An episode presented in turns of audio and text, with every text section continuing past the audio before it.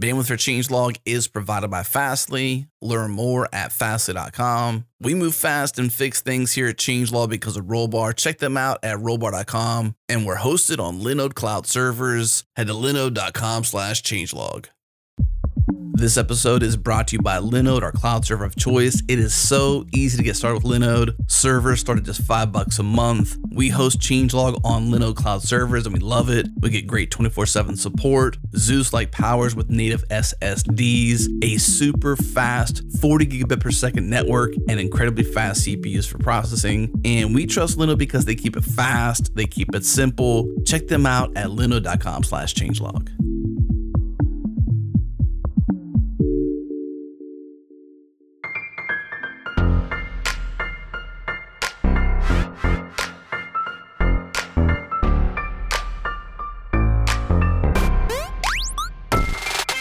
Welcome to Go Time, a podcast featuring a diverse panel and special guests discussing cloud infrastructure, distributed systems, microservices, Kubernetes, Docker, oh, and also Go.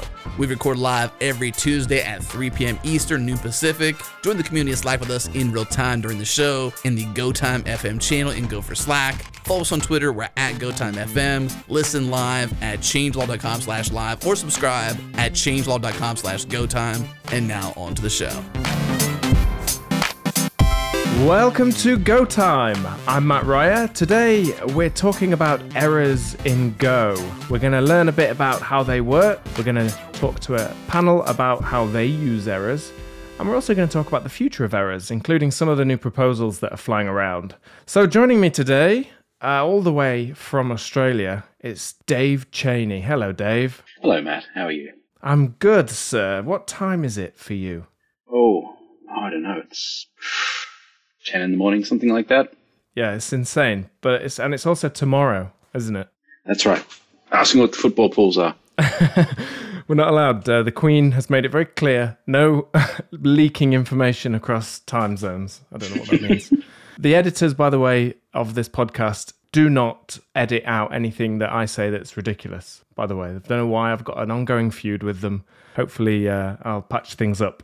Let me continue to introduce the panel here then, because uh, I'm also joined by, it's only Peter Bourgon. Hello, Peter. Hi there. It's, I've, I've never been on a panel before, so this is very exciting for me.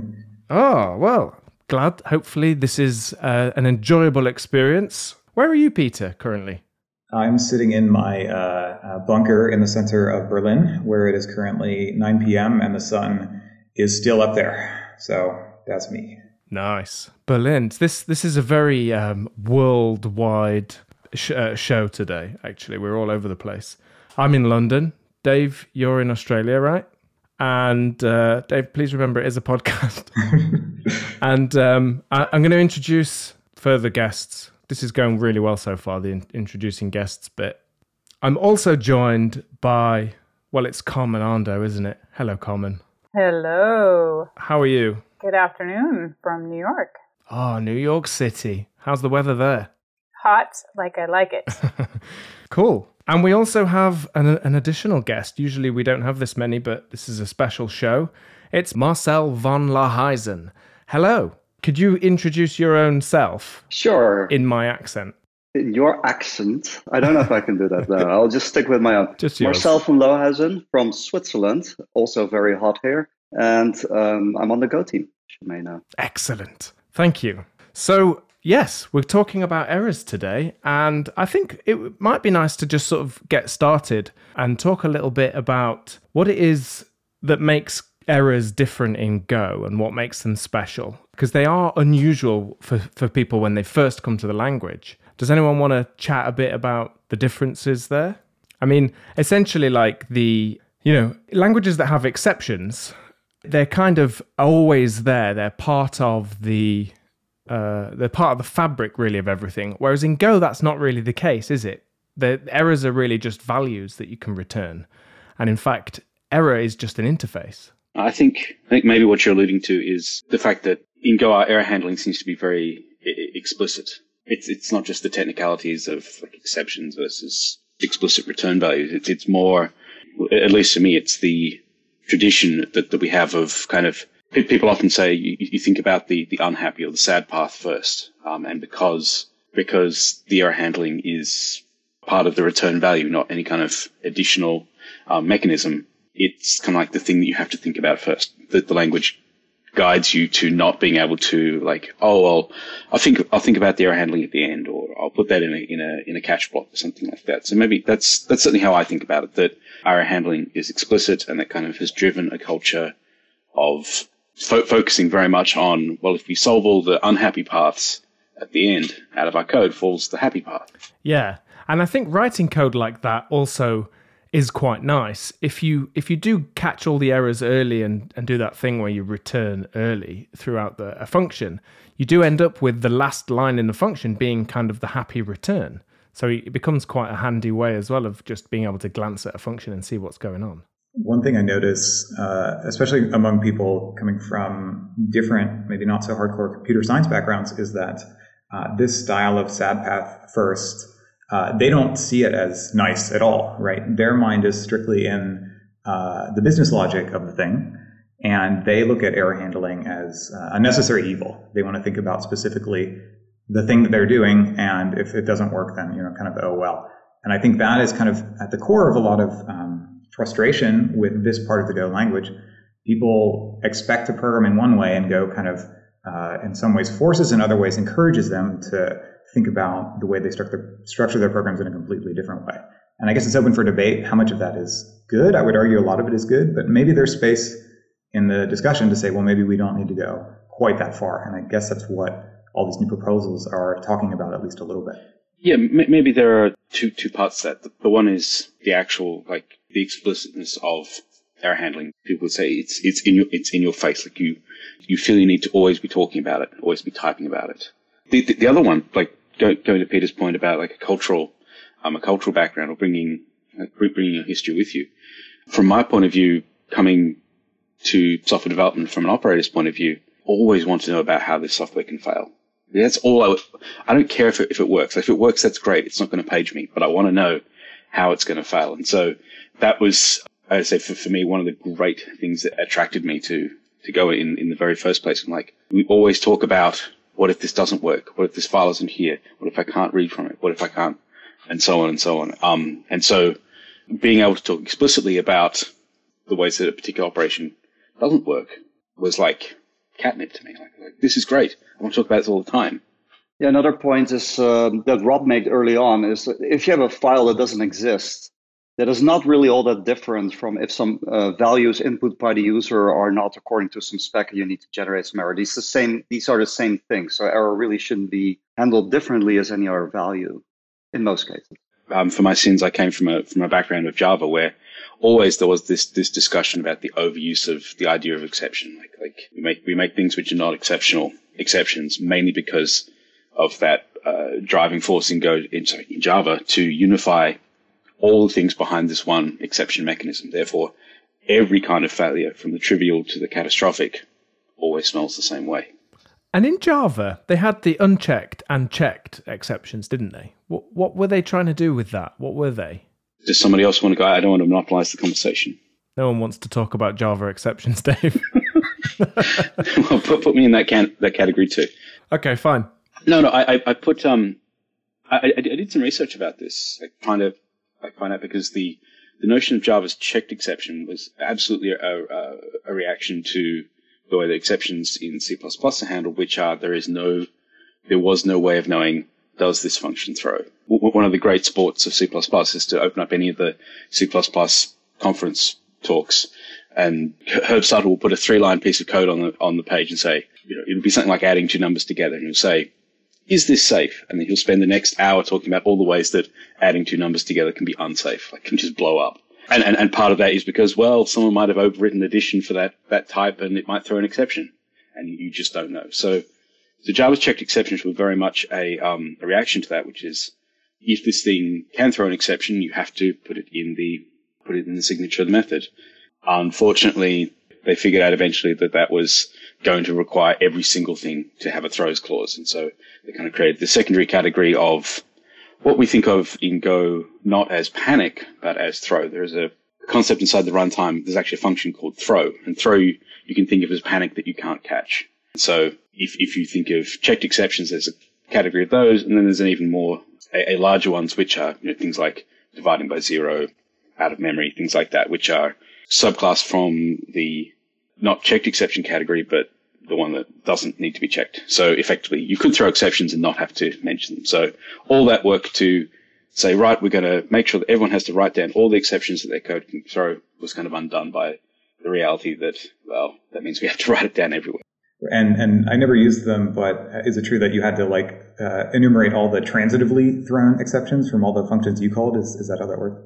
Precisely. If you didn't catch them, if you if you passed them up, then kind of the set set of possible exceptions group. Yeah. Okay. Um, and so the, the research that I ended up doing is I said, well, was Java the only ones that ever implemented checked exceptions? And within the, the caveat of mainstream languages, which is up for your, your own interpretation, I cannot find another language which went and chose checked exceptions.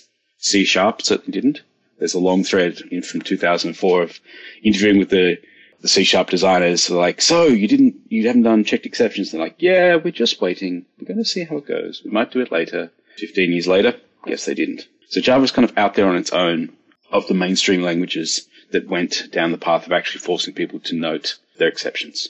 Great. And when I when I write Go code these days, I wrap the errors. I actually, if I call some function and I get an error back, almost 100% of the time, I will return that error wrapped in some way. And actually, I use the pkg slash errors package, um, Dave, which I know you worked on uh, or did. Um, so, does everyone do that same thing? Does everyone wrap errors? And what's the value in wrapping an error? Uh, I do and don't. So, if I want to have context, I wrap it. If I uh, create a new error, I wrap it but sometimes uh, you're not really adding too much information and then I don't. So it depends on the situation. Yeah, I want to I want to just correct one thing. I wrote PKG errors, but uh, it was based on four years of work that we did in inside Canonical at Juju and giving credit where credit's due. Like a, a lot of the ideas which PKG errors built on uh, is built on Roger Peppe's ideas. He had uh, Juju errors and um, errgo that he wrote, if anything, the, the, package errors that I have was in, in my style of throwing out everything which I possibly can and leaving only the, the bare minimalism. That was all that uh, I contributed to the errors package. But I, I remember sitting sitting in Starbucks with, with Roger like 2000 and 2012, and we were, we were saying we, we had a tradition inside Juju at the time of using form to error F to add an annotation. Because always the, the classic example, something 20 layers down fails and the only error you get is io.eof. So we had we had a tradition of wrapping the errors with funct error f, you know, in the, classic the classic style that's documented in um, uh, in Al, Al, Alan and Brian's book, you know, fmt.Errorf notation colon percent v the error, and, and having that discussion back then. Well, know, now we've got as a string and have to do substring matching. That's that's not cool. Like, can we can we do it? Can we do it better? And that that was really where the the, the ideas for wrapping an error so that we could unwrap it, so that we could get the original type back. Because back there at the time, we were very obsessed with the types of things, and we really wanted to check them, check we got exactly not just the an error, but its specific type and perhaps its specific value. So turning it into a string form with funct kind of blew all that up. That was where a, a lot of those ideas um, came from. The work that the work that Roger um, Gustavo did um, on the Juju project. One of the nice things I like about that story, Dave, is that errors, the, the, the errors package came out of actual use. It wasn't imagined. It came out of real pain that you had. And I think that shows because every time there's a package that just really hits it on the head, you realize they've just solved their own problem here and then they've shared that afterwards. Sorry, Peter. Yeah, and speaking of coming out of actual use, uh, Marcel, you mentioned that you wrap errors sometimes and sometimes you don't. And I'd like to dig into that a tiny bit and kind of ask you is, is there kind of a rubric, uh, a way to generalize when you do and when you don't that is a bit more um, concrete than, you know, when it feels like it adds information or not? I have my own ideas, but I want to hear yours first. Sure. Well, so if you have uh, helper functions within your code, for example, and you know um, that might change, you're just passing an error through the chain of your code, basically, then some functions don't really add all that much information. So I wouldn't wrap. Of course, there's this other problem that things like packages error solve. If I really want to return some sentinel error, but wrapping it would uh, eradicate that, I have to return the sentinel error. even though I would want to wrap, right? Sometimes you would want to add this information. And, and for this standardizing on something uh, like uh, what package errors does is, is uh, important. Um, but sometimes there is some something uh, like too much wrapping. I think you you could go there. Mm, okay, so it's still yeah. Generally, I would wrap. Try to wrap more often than not. So this is also my experience, but I, I raised this uh, in an issue comment with, um, gosh, who was it? Robert, uh, Robert Griesemer, somewhere in GitHub, and his position, which I found a little interesting and, and it makes sense to me, is that you only wrap errors once they cross a package boundary, right? So the package boundary represents some kind of like a barrier beneath which everything else is an implementation detail. And I get that. And I get that in code that has been carefully thought through and produced and reviewed by essentially intermediate or advanced programmers. But it really doesn't match with my experience of working in large teams or consulting or anything like that, where it's very rare that packages are well defined. It's very rare that um, the modularity of the code is such that packages represent a good coherent boundary. And much more often, I say just wrap everything. And, you know, maybe if there's a tiny helper function, don't do it there. But the risk of overwrapping, especially in like private code, is much lower than the risk of underwrapping when, you know, the service crashes and you get IOEOF. And I wonder if this, well, I, I mentioned this to Robert and maybe it's worth talking here. Um, I wonder if this represents a, um, a disconnect in a way between how Go is exper- or Go is perceived by the core team, how it's used in real life, and how like maybe those of us a bit uh, further removed from the um, the Go team actually see it being used, and maybe that's something worth discussing, especially in the context of this sort of thing. Yeah, so I, I, looked at a lot of different types of error uses. So I didn't really go for frequency, but I wanted to see uh, when I did some research in this, like what different error uh, wrapping styles or error creation styles do people have. Uh, so I looked at uses for different packages, but also things like uh, upspin.io, right, who's using a different approach to errors. And generally, there doesn't seem to be a lot of uh, consistency here. So there's really a large variation of the way people use errors and wrap errors.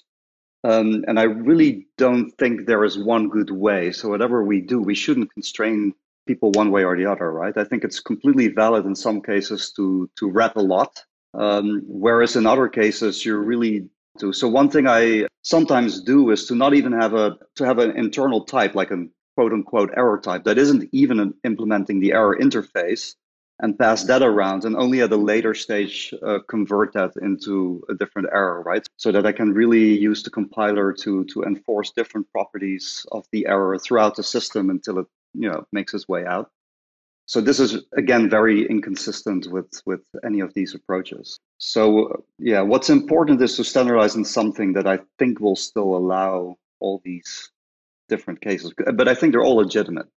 Carmen, I know you've done uh, quite a lot of outreach, and probably more than anyone else among us. Do you have any perspective on like ways people use errors or don't use them successfully? A lot of it is actually looking at some of the data that other people are um, doing using tooling, including what Marcel's done and including some people in the community running. And it is a mixed bag, and it is highly so the community contains multitudes, and that also includes people who don't maybe have deep contextual knowledge about the Go way, or really have grokked an understanding of the Go way for error handling, like errors as values, or implementing the error interface makes everything an error. And so there's a lot of conversation and opinions, um, and it comes back to you know my my final conclusion is the community is it just as, because it's bigger, we just have a lot more here, and there's you know this idea that there's just one way or two ways to do things and Go no longer holds water because people are using error handling, trying to bridge from other languages that they're coming from, whether that be Java dynamic languages that are um, not really used to this idea of sad path first or the idea of like t- two things that I kind of really like, or the idea of really understanding that error um, or failure is the default in any computer programming language. And errors taught me that in Go. And the second thing that I really learned was this idea of mechanical sympathy, which is something that I didn't hear prior to coming to Go and using Go, but now I hear it all the time. And errors kind of becomes front and center in that. And so um, I kind of went on a little bit on there, Peter, but yeah, it's all over the, the map. I also wonder, like you say, um, doing sort of analysis of the code that's out there, right? to me, automatically uh, biases the data you're getting because, at least in my experience, um, consulting and, and, and speaking to people and meetups and stuff, the I would say vast majority of Go code is in private repos, right? And I can say more about my experience of that, but I wonder how how we're biasing. Oh, a, an enormous amount, a mountainous amount, like like, like that ninety percent below the below the waterline. Yeah, so I, I, wonder if we're making decisions based on patterns we see in open source repos, if we're really responding to Go as it is used in, in practice. Don't don't don't forget how, how how do you learn how do you lo- learn anything like like from from being a child through to being uh, an experienced programmer. First day you sit and you look to the left do what the person your left is doing. What, what I, seeing coming into uh, recently, um, the company I worked for was acquired by another. I'm coming to a very now a very large company um, that has very strong graduate recruitment programs. So we have a very the, the funnel of experience is very very wide at the bottom. Folks coming out of um, either uh, interns or their first job um, as grads, they have only the background. The, the two tools they have at, at, their disposal are the background that they learnt in, in university, which is probably driving them more to towards Java. There's a huge, there's a huge kind of like tension inside university. You know, should university teach people to expand their mind, or should it prepare them for um, industry? There's a there's huge pressure inside the um, CS curriculums to kind of resolve that in the way that industry wants programmers trained so they can start straight away. So the, the languages they they use a little bit of Python, a little bit of Java. Um, if you're coming out of the Australian system, a little bit of Prolog just to you know, add some spice. And then so that that's that's one tool that, that they have available to them. The other is the code that they're being asked to maintain, which is literally the the, the, the kind of conceptualization of look to your left because the person to your left just wrote that code. And so it can um, drive an enormous amount of uh, groupthink, of trying to fit in, of trying to model what they see to the left. And uh, w- what I'm getting at with that is literally like like a tiny perturbation of a, a particular house style will bloom as this is the way that we do it here. To make a completely ran, um, random observation, you can trace the genus of that PKG directory. I, I don't want to make don't want to make, make this a hobby horse to, to stand on, but you can trace the genus of that PKG directory that is in all the inside of the Kubernetes repos that have PKG all the way back to the way that Go was written in 1.0. For, for historical reasons, because we had a makefile, packages were in this directory called PKG and other things were in a different directory. And in terms of like, oh, I see that in this is the big popular Go repo, I will follow that style. So most of what you, most of what I see in private repositories is across now six or seven different companies I've, I've programmed Go in is a kind of this is the way that we do it here kind of thing without a great deal of understanding of, of why. Yeah. So what about that though? Uh, because being consistent within a code base is there's value in that, isn't there? So, but do you just mean that there's just this inertia that happens and it just gets unchecked, and that's how a lot of these things can come about? a lack of reflexivity, a, lack of why do we always wrap here? And I think this goes to um, both Peter and Marcel's point that there, there there's an enormous way that to take the example of, of overwrapping, of like um, annotating on every single um, error return path, comes out of traditions of well, this is just how we do it here. You know, you, you get if you're level one, you get pulled up on your PR reviews if you don't annotate every um, error message. I certainly remember that when we were really, really into that um, in Juju, we would, you know, that would be the number one thing we pick up on didn't wrap here, didn't wrap here, didn't wrap here, didn't wrap here. In, in the same way, it'd be like you know, always comment your functions, always add a, a doc string, that kind of thing. So it can be enforced by rote, but also again without a lot of reflexivity of what is the value of this. So one of, one of the things that in the errors package that I made a mistake very early on is following these these patterns that we'd established in Juju. The first thing I had was a wrap function so that you could on every error return wrap on every way out. And that, and then after trying this on my own code for a while, I realized that the message in the code that I wrote was actually the name of the function that it was in. So if it was in an open file, the message would be open file, failed to open file. And so I thought, oh, well, why am I just duplicate? I'm literally in code duplicating the stack trace. And so I changed the errors package quite soon after it was released publicly to not just capture the stack line, but actually catch the whole stack trace. Because, and, uh, and, and I'm getting, getting to Peter's point, in, in my mind, if your code is well factored, and the audio listeners, I'm making the, the scare quotes thing. If your code is well factored, then kind of the, the, the stack trace, like the name of the function in the stack trace is a very good proxy for the little message that you would annotate with.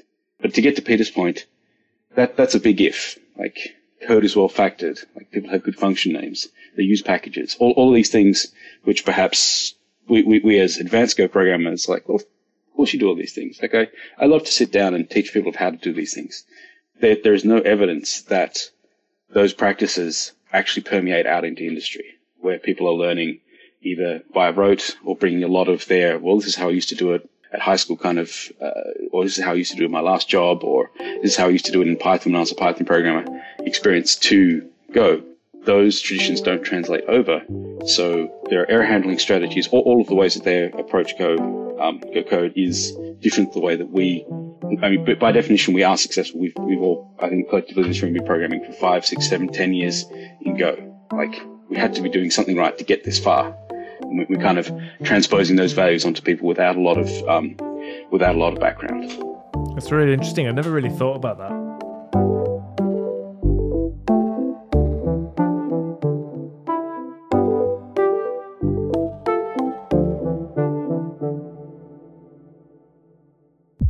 This episode is brought to you by Rollbar. Move fast and fix things. Resolve errors in minutes and deploy with confidence. Head to rollbar.com slash changelog. Request a demo. Get started today. It's loved by developers, trusted by enterprises, and most of all, we use it here at Changelog. Move fast and fix things with Rollbar. Once again, rollbar.com slash changelog.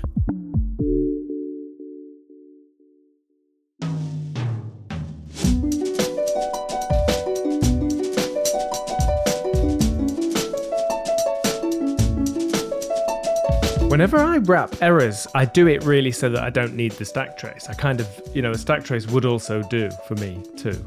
Yeah, it is about just finding out where that error came from. Some errors, like in the OS package, for example, the error will, if, if you try and open a file and it's not there, it, it contains the file name, I think, in the actual error message. So you kind of have everything you need really saying i'm trying to open this file i didn't have it. But if you if i was just opening one file in the program then of course i probably wouldn't bother wrapping that. But if i'm going to have some some program that's going to uh, uh, deal with files and and they've got a few points throughout my code base where i'm going to be doing that then i'll use wrapping to just sort of tell me where you know where those points are. And that idea of just having the errors just wrapping them only when they cross the package boundary wouldn't work for me because you know, internally, I still need to know all that stuff as well. I, I think that goes to to um, Peter's early point, which is uh, you, you, all know I'm a big fan of this mantra of like package should do one thing. Its name should be the you know the ultimate one one line description of, of what it provides to you. That's really not the case in industry. Um, I'm sure all of us have seen have seen so many code bases that are packages are factored along Java lines or along Ruby on Rails lines. You know, a, a package called controllers, a, a, package called forms, a million packages called utilities, or no packages at all. And, and in that sense of, I just wrote the code in the file because I didn't know where else to put it, without any of that structure. That is where I, I, I individually, I find that people write a lot of kind of wrapping comments because they literally don't have any structure in their code to give them to, to, to fall back on. It's all just in one, it's all just in one big old package. Or worse, they've imported a library that someone else has written. That was usually the advice from the errors package. I, I, I don't claim to have, have made it up, but um, the, the example, where, where, where, where do you wrap? Um, you, you wrap when you call into somebody else's code. Obviously, that, that's in a different package. But at the time, before um, the work that Marcel and um, Jonathan Amsterdam did, and Daniel, um, I can't remember his last name, putting wrapping into the standard library.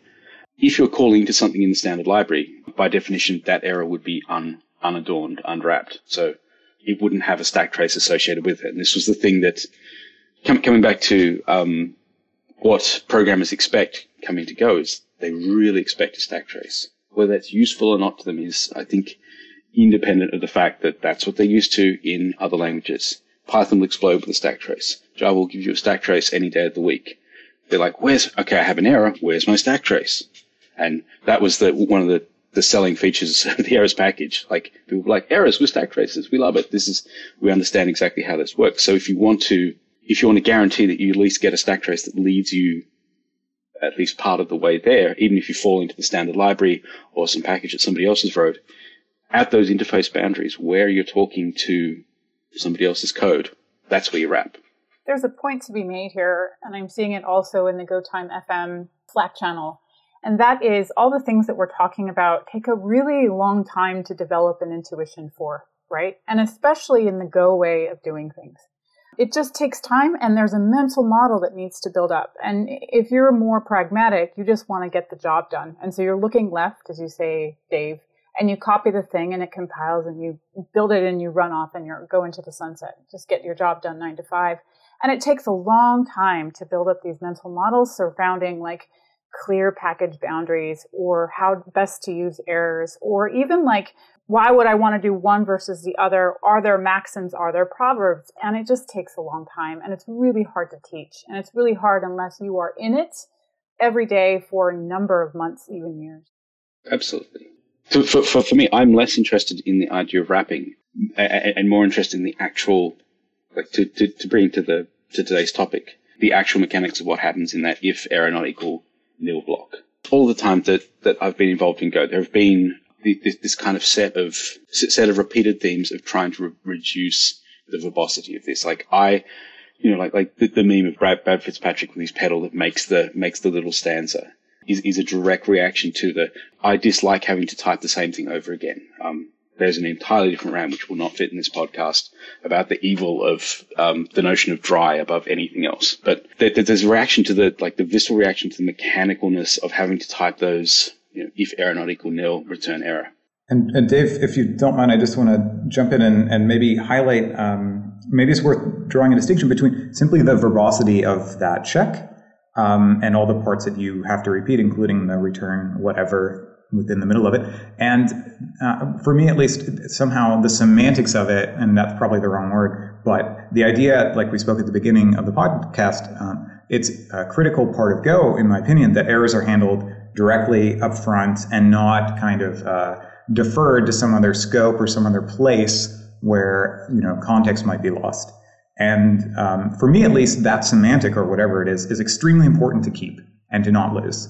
Uh, the verbosity we can talk about, but I wonder if other people feel that first of all that if that distinction makes sense, and second of all, if they agree with me. Yeah, that, that makes absolute sense. And uh, any of the proposals you'll see from the Go team, they have that property, right? Like we're going to treat errors as values, going to keep the context. I do not agree. I do not agree. Well, can you give an example of one where it's not? I think try definitely does not. And I think that because, uh, uh, because it's designed as a built-in, as a function, it can be interlaced several times in an expression, and the handling of that error is then deferred to either uh, defer block at the top of the function or uh, the, the calling scope, and you don't actually uh, deal with it in situ. So in practice, it's not actually a function, right? It's a macro. Uh, and I've stressed this very point that you've made. I've stressed this to Robert, and he assured that we will be able to find the original location of the error. What, what do you mean by that? Uh, so, so, the context in which, which it occurred, right? So if you want to go, oh, but I mean, I mean, I mean visually, like in a code reviews context, not yeah, like a stack trace. So how is that visually uh, not retained? Because a try a, tr- a try macro is just the uh, a shorter version of the if then else, right? Or if the if then check. I, I, think what Peter's talking about is uh, that, that, there's an example that's been posted many, many times uh, in the various issue forums, which is because try effectively two values enter, one leaves, and because there's only now you, you, get a single a single return value at the end, you can chain things together. So the, the example people love love to show is try os.open dot doing something with the thing that was read dot doing something that and stacking them up with tries using try to kind of turn a multi-variable multiple return argument back into a single one and then build that kind of fluent pattern out of it. So on one line, you have many tries wrapped either try this dot try that dot try something else or tries kind of wrapped one one in the other. This is this is a very very poor medium to express that. Um, but the the thing is that you have now this option of this this idea of open, read, and close all stacked onto one line, permitted by this kind of try macro or try helper function that is taking taking the error values, strip stripping or filtering filtering them out, and then returning you actually the thing in the success success case that you can then move on. You go from the very kind of declarative, um, imperative style of open the thing, check, error, return. read the thing, check error return, close the thing, check error return to a, a more kind of fluent style of open the thing, read the thing, close the thing, all on one line. Very, very, very neat and concise. You can do that too with if you call a function that returns another function that you can that you're then going to defer, then you can cram that onto one line as well, and you end up with basically two sets of brackets at the end, two sets of parentheses at the end. Is it just that we have to be disciplined when we write code and just not do it like that, or is is that nested try thing represented as a feature of try? I think they've they've been stressing the discipline uh, part of it. Sorry, uh, uh, quite a bit. Like you, you you just shouldn't go overboard with this. If if we get to the point that we have generics in Go, like all of this would be very easy to simulate. Also, right? So there is still a matter of of a certain style that people should adopt to make things clear, right? Like whether there's try or not, whether there's generics or not. So this gets, I think, to an interesting, uh, maybe philosophical point, which is there's certainly people that want this chainability, right? People who look at Go and say, well, I don't care. I, I want to be able to change expressions and just um, uh, deal with it this way. In fact, there was recently a blog post about the same program written in three programming languages. It was image manipulation program. They did one in Rust, in Go, and Python. And the author explicitly said, you know, I wish Go had this Rust question mark uh, macro or whatever, so I could do all this at once. But my question is, if we give them that, does that not subvert what I think is like a really core principle of the Go the language, which is that this sort of occlusion of the sad path is like problematic. I mean, I certainly believe this, but I've been doing this for a long time. I'm like fully on board the uh, the hype train or whatever. And maybe it's not true. Maybe maybe I am too rigid in this belief. But that's certainly what I think now, and that's certainly why I push back against this kind of thing. In my own head, if I see try right. Um it's it's exactly the same as what we had before, just shorter, right? But I can imagine that it will be interpreted differently by by other people. Okay, I, I, I want to respond to that because the try proposal, as it stands now, cannot replace every instance of if error not equal nil. Which which means when you say if I see try in a code review, that means there are plenty of cases where there there will not be try. So now instead of having one way of handling the error return from a function using good old if, there are now two different ones. The great concern that I have is, again, um, following this line of try, is added to the language. People are going to want to use it. I mean, by definition, why would a feature be added to such a Spartan language if we weren't supposed to use it? That's a really complicated um, message to try and try and explain in teaching class and it, in, in explaining blog posts and explain, certainly in my position, explaining code reviews that, that using the new shiny thing is actually not appropriate in this case. Like looking at the data that's been provided, let's let's let's in, in, any of the data I've looked at, it's less than five percent, less than one percent in, in the case of my code base. But let's let's be let's be super generous and say twenty percent of cases can be replaced with try, like one in five. That means there's going to be this constant pressure in every single code review of like, oh, you should use try there, and the person arguing, well, I think it's actually more complicated. It doesn't fit. It doesn't fit into that 20% case. So in attempting to bring, uh, to bring a style that, that favors making the happy path easier, enormously harder for the thing that every programmer does every day, which is, uh, is negotiate in code reviews by, by giving an option, by, by saying, oh, this, this, you can use this most of the time, but actually 80% of the time, this doesn't apply well. Um, I, I, think the focus on trying to make the happy path easier um, to appease people who want this fluent style is, in the broader view that I look at, counterproductive. So it, it, depends a little bit on the type of code you're dealing with, uh, how often it would be useful. So if you look at uh, system code, or if you if you look at the Go code base, for example, there's actually very few cases where try will be useful. Uh, the higher you go up the stack, uh, the more you're using other people's libraries, the more useful it will get. Uh, sometimes it would even uh, you know reduce quite a large impact on the on the size of your code and actually make it uh, more readable right so it really depends on the, the type of code you're writing I can't get on board with your make more readable.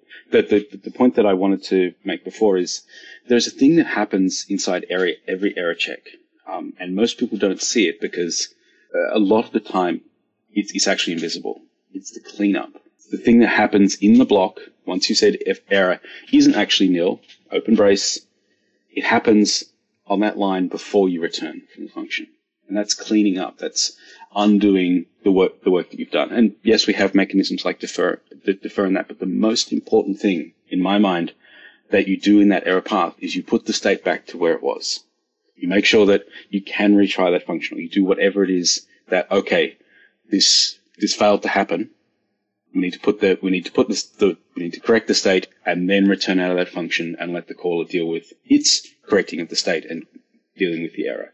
Um, and even though it's uh, it's explicit there on the page, the fact that if there is no line between if error not equal nil and return error, then you know that there is no cleanup. It's not hidden anywhere else. It's not smuggled. It's not smuggled into a fur. It's not smuggled via um, some some very clever thing of a named return value. You know, right there. That's that's all we, we need to. And also, as a code reviewer, when you do see some work before that um, error return, you know very clearly, ah, I need to pay a lot of attention to this because this is this is in the error path. This is trying to this is trying to correct um, correct or put the world into a sane state before this function returns. This is the most important thing because this is the this is part of the error handling path, and it's right there in the block. But if you're not already using defer, uh, for those cases, you would still be using a if then check, right? Yes. The canonical example is the one that we've um, always bat around, which is file copy, which is you, you, you started to open one file, you've, you've, you, you temporarily, you, you started to uh, make a new temporary file on disk. Defer isn't going to help you because that, that's only applicable for actions that happen on both success and the failure case. Normally in those file copy type examples, you have to, in your error path, if you're at the point where you've created the temporary file, you need to delete the temporary file so the world goes back to how it was beforehand. Um, so as you say, that's not applicable for try. And I think that's kind of, kind of my point. I think there is a pressure to try and find more places to make where try could work because there's no point in adding a feature that no one can use. But from, from, from my point of view, that this explicitness is something that is um, to be cherished. Like it's super critical to making reliable code, and any moves to kind of hide that, or in cases where it's not important, introduce a kind of simpler syntax misses the point. It dissuades programmers from thinking about error handling first. Yes, it is annoying, but you have to do it first if you want to write reliable programs. Is it a bit like Go Run? Because Go Run is kind of we probably don't use Go Run in production anywhere. You you know we use Go Build, we build the binary, we deploy binaries and things like that. But Go Run is useful at the time when you when you're just sort of playing around with things and you want to just as you're learning really. Go Run can be useful to just run a you know you don't it doesn't matter. It's kind of magic. It's doing a build secretly in a temp folder and things. But it's okay because you know it's a learning tool. Does try fall into that? I think if you have to assume, um, or you have to assume that if you're providing functionality like try, it will be ending up in production code uh, all over the place. So if it's supposed to be that, then it shouldn't be added. Right. So it's not just for learning only, but what I mean really is then for some, if you were going to write a really simple program, I could see a case where you just use try because all you're going to ever be doing is returning the error. And you could write that program, and it, it maybe if you come from ex, a language with exceptions, maybe you could that would read in a more familiar way and things. I mean, I, you know, I'm just trying to explore that because I personally, just because of the way that I do wrap all over the place, uh, I don't think I would use try very often and then I'm in the situation where there are, like Dave said, there are some some of the code has try, some of it doesn't, and and there's a few other things that I feel like I would lose as well. Something that I noticed I do is the shape now of this little if err doesn't equal nil check. That when I scan through code, that tells me something about the landscape of this code. You know, it really helps with the sort of scanning it. And I wonder if we'd lose that, or I mean, if it was everywhere, I feel like it's okay. But the fact that we're going to have a mix of it, I don't know. Like it feels like multiple ways of doing something and and the trade offs and things. Yeah. I'm I'm sensitive to that same kind of instinct that you know something exists now that is useful to me. The structure of the um, there's a special word for this thing where like everything's only one level indented. It's like a uh, it's even listed in the code review comments. Anyway, whatever that property is, it's nice. I like it. I can leverage it now.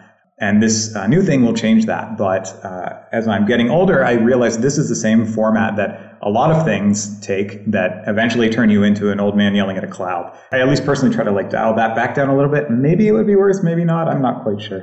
But I guess there's one thing actually, uh, sorry to uh, grab this again, uh, worth highlighting, which is that, uh, which I think you hinted at, which is that, you know, we may not use it in our typical error handling patterns, but plenty of new people will, right? And uh, at least I believe a lot of new people will overuse it.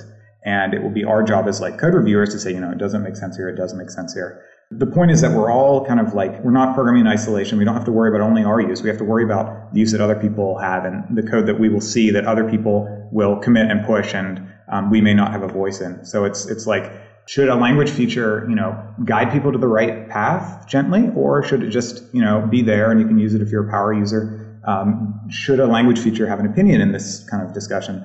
I have my opinions. I don't know. Other people probably think different things. Uh, are there opinions about that here? I've tried to think this from the perspective of maybe Robert or Russ or the Go team who's getting this input, even if it is maybe sample biased by surveys or votes on Twitter or not. And I think language design is hard because Dave had a he had a wonderful proverb in his air handling gracefully Gopher 2016 talk, and that was um, the frog in the well. Do you remember that, Dave? It does not know the ocean, and I sometimes wonder if that can work in the opposite direction, meaning, you know, what percentage of people are Go programmers out of the larger world? You know, is it four? Is it six? Is it, are we a small bunch? And we're a small bunch that has gotten acclimated to things and is adoption being um, checked because we are so uh, kind of rigid about the way that we like the things, because we are the old men and women yelling at clouds, or to keep things how we want them, we're curmudgeons. And so it's hard. We can certainly look at maybe the consequences of try being adopted, and we can know the known, the known knowns, right? We know that this will probably create a conceptual overhead when reviewing and reading code we know that this might mean that they're going to need a style guide, or we're going to have to say we're a, a, a, strict try shop, or we do not use try here. I mean, there's going to be consequences. But what we don't know, and this is kind of having to look at a crystal ball, and this is where the perception gap comes into play, is who that would benefit, right? And we kind of can make some guesses and we kind of can make some assumptions and say, oh, it's not really going to benefit because we're, it's not really using all its, uh, it's not an all or nothing or it's not a comprehensive error uh, error handling but it is much harder to do that. And so i'm kind of trying to put myself in the go team's shoes and look at the constraints that they have right? There's uh, solid complaints coming from the community. They have to assess the authenticity and the well not authenticity but just like okay are we biased or in in looking at these complaints and do we have a sense that this is a priority for us to fix I'm looking at all these other things. I see you raising your hand in the vid chat, Dave. I'm giving it to you. Um, you, you, opened a, a, bunch of really good points there, and that is about is our stodgy ways holding adoption back? I can't say strongly enough. No, it is not. In the last two months, uh, GopherChina had 2,000 people in it. We haven't even got that in GopherCon. The uh, usage of Go is exploding everywhere. And to, to talk to is is error handling holding um, holding Go back? Absolutely not. We even know that from the own survey data. It's 5%. It's number five below web development on people's list of complaints. Um, I, I, cannot find any evidence to suggest that but belief the verbosity of Go error handling is, is true or is holding holding adoption back. And, and just to maybe add on to this point a little bit, like even though it is a complaint somewhere in the list, I don't think anyone's really um, given voice to specifically what the problem is. Only that the current state is too much or verbose or something like that, which, uh, yeah, is like an, an interesting and a, a back to Dave's point, I think. So, sorry, sorry to jump back in. The, the, the data which everybody seems to rota- be rotating off is the Go survey told us that error handling is hard. What the Go, Go, Go survey didn't say is, do you want to add try? It said, Go error handling is, is hard. And for the 5% of people, it said that's the hardest thing about using Go. Marcel, and Jonathan like did a huge amount of that work uh, in adding um, errors is and as, adding um, wrapping into one dot into one dot thirteen. I think there's a false dichotomy of rejecting tries is implicitly rejecting all the people who wrote in the Go survey, oh, error handling is, is too hard for me. No, it's just one uh, one related topic to this. So, so um, I have my own reservations about try. It's not all all colorful, but one thing it's it's absolute prerequisite for try to succeed, if it were uh, there, is to have uh, something like the package that Russ proposed, like the errd package. It's a working name, let's say, um, but you would need to in order to still do wrapping when you use try, you need to have something that facilitates wrapping in a defer. Otherwise, it's not possible. So, what do you guys think of that kind of style of wrapping, doing it in defer? I'm curious to hear your thoughts. I think it's an abomination. I, I, think I think I think the, the, the use of named of forcing people to use named error returns so you can caption them in the defer because the try syntax is so weak is an abomination. Peter, you like it though, don't you?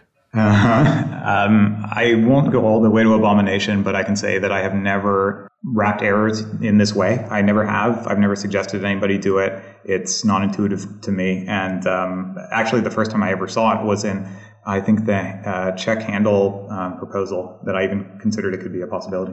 Using defer kind of takes it away from the code too. So if you're that kind of thinker that wants to keep it close to where it's happening, um, as you go down the blocks.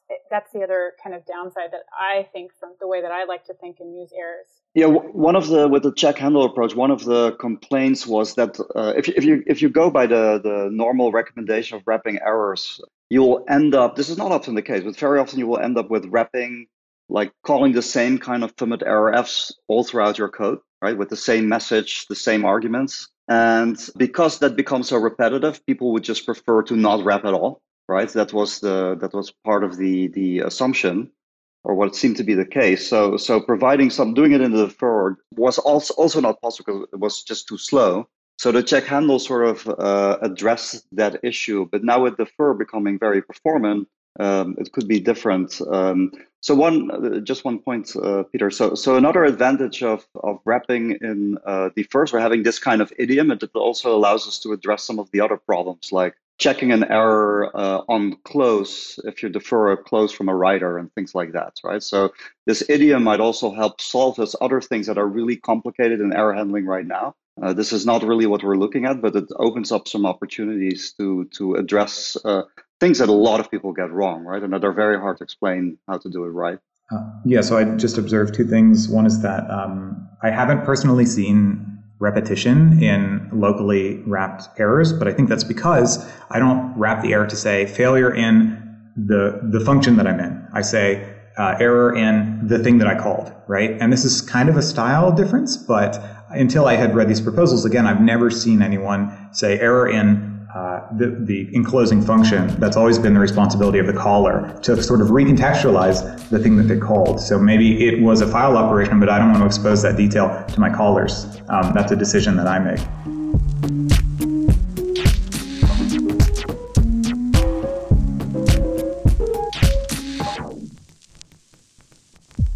This episode is brought to you by GoCD with native integrations for Kubernetes and a Helm chart to quickly get started. GoCD is an easy choice for cloud native teams. With GoCD running on Kubernetes, you define your build workflow and let GoCD provision and scale build infrastructure on the fly for you. GoCD installs as a Kubernetes native application, which allows for ease of operations, easily upgrade and maintain GoCD using Helm, scale your build infrastructure elastically with a new Elastic agent that uses Kubernetes conventions to dynamically scale GoCD agents. GoCD also has first class integration with Docker registries, easily compose, track, and visualize deployments on Kubernetes. Learn more and get started at gocd.org slash Kubernetes. Again, gocd.org slash Kubernetes.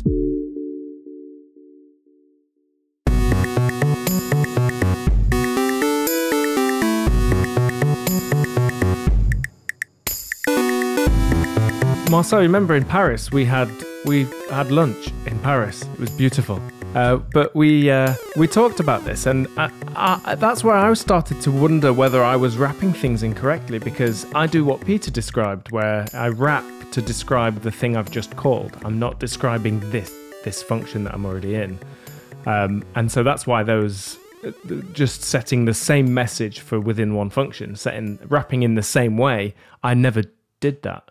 Um, and it hadn't occurred to me that you actually could either. Yeah, there's there's different styles in that, and that's why you often see the stutter as an uh, error. You know, failed opening file colon error failed opening file, right? And and so, so the idea is uh, the usual convention was to to uh, not repeat what the error that you're wrapping says, right? And but yeah, it did go astray in a lot of places that was that was definitely something that um, I, I, noticed in in package errors that immediately on, on having the ability to add a, add a little message when, when you're annotating the stack, when in the return path, I realized I was just saying the same thing over and over again. And that drove me to, drove me to say, well, most of the details of what the thing was doing, if your, if your function is well named, it, it is actually in the name of the function.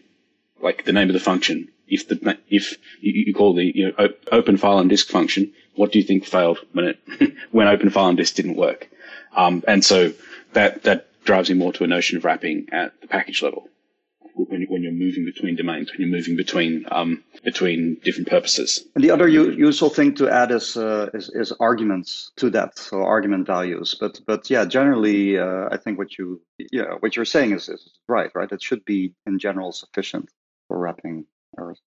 Um, sorry, and I remembered my final point, which will be quick. The other thing that a defer block does is it um, splits your attention between the error as it exists in situ and other things that happen elsewhere. Sometimes it's necessary when you need to do cleanup like on a file, but I think those things are exceptions. And I think most of the time having all of that um, uh, important context right there is actually a really uh, huge virtue that we should be careful um, like uh, dissuading people from from taking advantage of.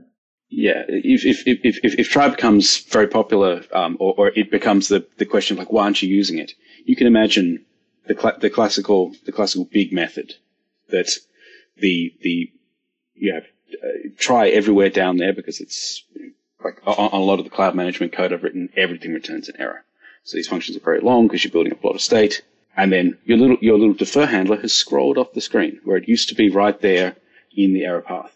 It's some people say verbose, other people say explicit. I think they're actually saying the same thing so one of the problems is uh, there, there's a certain uh, number of people, let's say a certain percentage of people, that if it gets to this verbosity, their choice will be to not wrap at all, right? So the idea partly is how do you find a happy medium so as to encourage most people to at least wrap something when that would be uh, a good thing to do, right? So that's sort of a trade-off you make. Yeah, and I wonder if try does that. It probably wouldn't encourage that, would it? It encourages. It feels like it's kind of of all the features of the language, it stands out as being the least Go like, only because, you know, it is a bit magic. It can return, we don't know how many arguments it returns, right? It's a macro, so I guess it's not a function, doesn't have a set thing. Whenever there's two arguments, uh, the, set, the optional second argument, for example, that stuff actually, I feel like we should just always have the second argument and deal with it. Like, I, I that's what I always do when I write code. Say if I'm going to check for a value in a map and cast it to a particular type, I'll always check to see if that su- succeeded or not. I won't rely on the panic just because I don't really like panics. And there's a bit, it just feels like that it's certainly the most magical uh, proposal I think we've seen. And it certainly doesn't feel like some of the core principle of, of why I like Go is about this being very explicit. And it feels like this steps away from that a little bit. And and the question really is, are there other people for which this trade-off is then worth it? Like if this meant that the language you could learn it much quicker, or anyone that's because it's it's true that um, I've heard it a lot that when people are learning Go and they see this all over and over again, they'll say, "Oh, I'm not going to learn this. I have to keep typing this." In C sharp, it was automatic. I had exceptions, and it's not really the point, of course, but but I wonder whether there's a there's an audience as well that we that isn't us, a bit like what we've talked about here. Uh, yeah, yeah. No, especially for uh, things like generics, right? We've definitely gotten feedback like our teams, even if a lot of the team members were encouraging it. You know, some manager override. We will not adopt a language without generics, right? That doesn't still mean you need to add it, but this stuff happens quite a bit, right? And then what do you do? right? We want to you want to increase adoption. Um, that said, right? Like there's um, nothing is set in stone with respect to try at all, right? Uh, th- these things are put out so that people can, you know, like start to imagine like how would it look like? How would Go look like using this? Would it benefit? Would it get shorter? Would it get awful? Uh, you know, by putting it out, it also allows you to allows people to come up with examples like, look, this is really a horrible idea, right? Don't do this. So so either is is an option, right? Yeah, and this is and this really hopefully this show also contributes to that conversation as well. Uh, Robert in one of the issues suggested people write experience reports. Is that something that our listeners should do if they've got something particular that they want to contribute on this subject? I think it's useful. Yeah, I mean, it's uh, the question is, uh, and how far are, they representable for the you know programmers at large? But yeah, I, I think I think you had some observations on that, Peter, of how well in our little community that we can get on we can get on video conferences and talk and talk on Twitter, like how representative that is actually of the um, the actual corpus of uh, of Go programmers. What, what does Russ estimate it to be? Like one and a half million? Sure as sure as heck isn't uh, one and a half million in, on any of the social forums where Go is discussed that I'm aware of. Yeah, there's definitely a vocal minority. And you asked Mat, like, is this going to be useful for people maybe in the C sharp community who just get it out of the box in the language? And I think it's super interesting that language design and looking at the evolution of it, like Rob Pike even talked about this. I think it's almost poetic, like 10 years ago. I think it was at OSCON, the public static void talk. I don't know if I'll link it, but it's fascinating because he, he quotes the Lisp Gabriel. Like, I'm always delighted by the light touch and stillness of early programming languages. And then he talks about how Java and C++ are now 10 years old, and now Go is 10 years old. And we're thinking about this idea of inclusion and inclusion has and always will have trade offs. It's a paradox. And so that's the kind of thing that I'm wondering like, okay, you know, uh, do we include to sort of make people who are really used to and entrenched in their deep mind meld of their other programming languages to include them into the Go fold at the cost of alienating Go programmers? And that's really a hard question to answer. I'm not, I'm happy I'm not on the decision making side of this. I, I, totally agree that this is hard to answer. Um, I think that it's almost impossible to come up with a correct or even optimal answer. And in this situation, I think the right thing to do is to instead try to come up with a framework. Like, what is a framework you use to decide um, what changes we should make, what we should push back on? And as far as I can tell, or what makes the most sense to me, is that framework is distill the language down to its core principles, right? And, you know, we can argue about some of them, but it feels to me that explicit error handling in situ without um, exceptions and all these other things is one of the core principles. And if that's true or not, I, I don't know, but this feels this way to me. So, so yeah, I, think that where we uh, may disagree then is that uh, try to me is still explicit error handling, right? So um, it's it's not exception; it doesn't fall in the exception uh, class of, of error handling, at least. So one thing that I did or t- uh, try to do when I'm uh, you know writing code is like always think how would this language feature work right? And then I, I, often write my code twice so once with the new features and of course it won't work. And then i throw it out write it the way it would be uh, just to get a feel on how would it be right? Or how would it look like if we have this new feature? How would i feel about it? How would i structure things differently? And um, yeah that that you know gives an interesting idea on, on where it could be. So on, on, on the subject of, of trying try a number of people have tried it. Uh, like, like people have looked at kind of statistically. Others have said, "Oh, I, I rewrote my code to look at it, and it, you know, it, it looked, you know, it made it shorter, as if shorter is like a goal. But the point I want to make there is that we are experimenting with code that already works. We are, we are taking programs which we have already correctly implemented the error handling, correctly tested, correctly fixed all those paths, and then adding a little, uh, as, as, you called it, a macro, adding a little syntactic macro on there to clean it up a little. We're not starting with new programs. We're not starting with new, with new programmers trying to understand how their program operates using this new feature.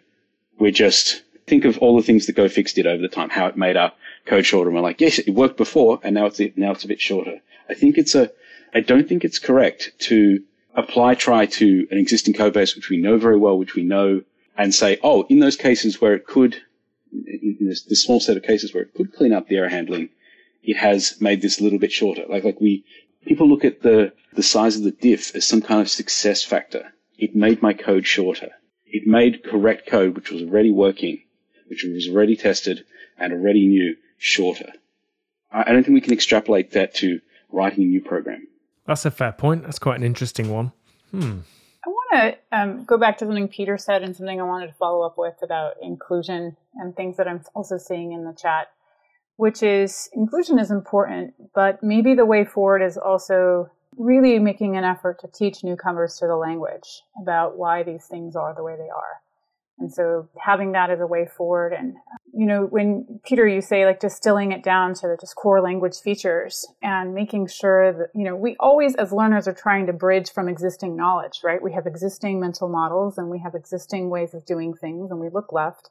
And I think that having something um, that's educational might help with this and is also another way sort of attacking the problem, if you will. Yeah, I think that's uh, right. And uh, to address uh, Dave's comment, like um, it's not always about just being shorter, right? Like a lot of the examples uh, I looked at, or a good chunk of them, uh, using things like check handle or try didn't actually just make things shorter. It made the essence of what the code was doing clearer, right? And these were cases where you would just have repeated fmt.Errorfs or whatever, and they're, they're getting in the way. Sometimes there were as much as 50% of the code. Um, and, and it was just hard to see what the code was actually doing in the meantime, right? You could have like factored it out, different functions, but that's not necessarily think, making things better either. Um, and this was some good quality code, right? I'm not talking about some crappy code that was out there uh, that looked better after using it. So there, there are cases where I think it, it really uh, make things clearer. These kind of concepts.